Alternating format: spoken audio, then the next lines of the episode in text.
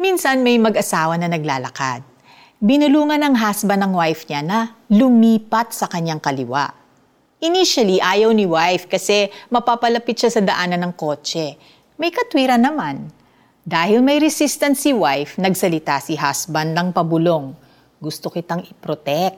Iniiwas kita sa grupo ng mga lalaking tambay sa may unahan. Sumunod ka na lang. Akala ni wife, nasa tama siya dahil gusto niyang umiwas sa mga paparating na sasakyan. Hindi niya napansin ang nakita ni husband And when she realized what was happening, dali-dali na siyang sumunod. Just like the Lord who sees what is up ahead, minsan His guidance does not make sense to us at the moment. May mystery. Kagaya ng nangyari sa mga Israelites. Nakalaya na sila sa Egypt at papunta na sila sa Promised Land. But God didn't let them use the shorter route. Inilayo sila ni Lord sa panganib.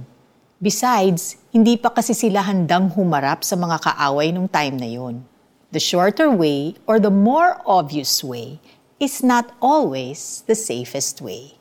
Buti na lang, sumunod sila. Kadalasan when we decide, mas pipiliin natin ang mas maikling daan. The sooner we get there, the better, ika nga. O kaya, we depend on our own wisdom or the wisdom of the world.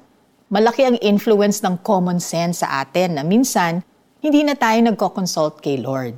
Nagiging hadlang tuloy ang sariling diskarte natin sa ating faith journey.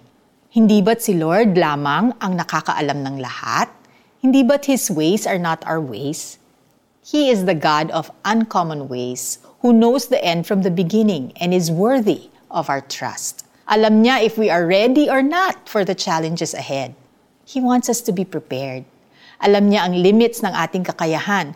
Sukat niya ito at hindi niya tayo isasalang sa isang bagay na hindi natin kakayanin. Manalangin tayo. Salamat Panginoon sa mga oras na inilayo ninyo ako sa kapahamakan. Patawarin po ninyo ako for the many times I relied on my wisdom and not yours. Turuan po ninyo akong sumunod sa inyo at manalig kahit hindi ko naiintindihan. Lead me, Good Shepherd, in paths of righteousness for your name's sake. In Jesus' name, Amen. Paano natin i-apply to? Sabi sa Proverbs 3 verse 6, In all your ways acknowledge Him, and He will direct your paths. Before you go about your week, subukan mong ilapit sa Panginoon ang mga bagay na kailangan mong desisyonan this week. Ask for His insights, guidance, and confirmation from His Word and follow His way kahit hindi familiar sa'yo. Share your experience with someone you trust. Nang payagan na ng faraon ang mga Israelita, hindi sa daang patungong Filistia sila pinaraan ng Diyos, kahit na yon ang pinakamalapit. Ayaw niyang ang mga Israelitay mapasubo agad sa labanan.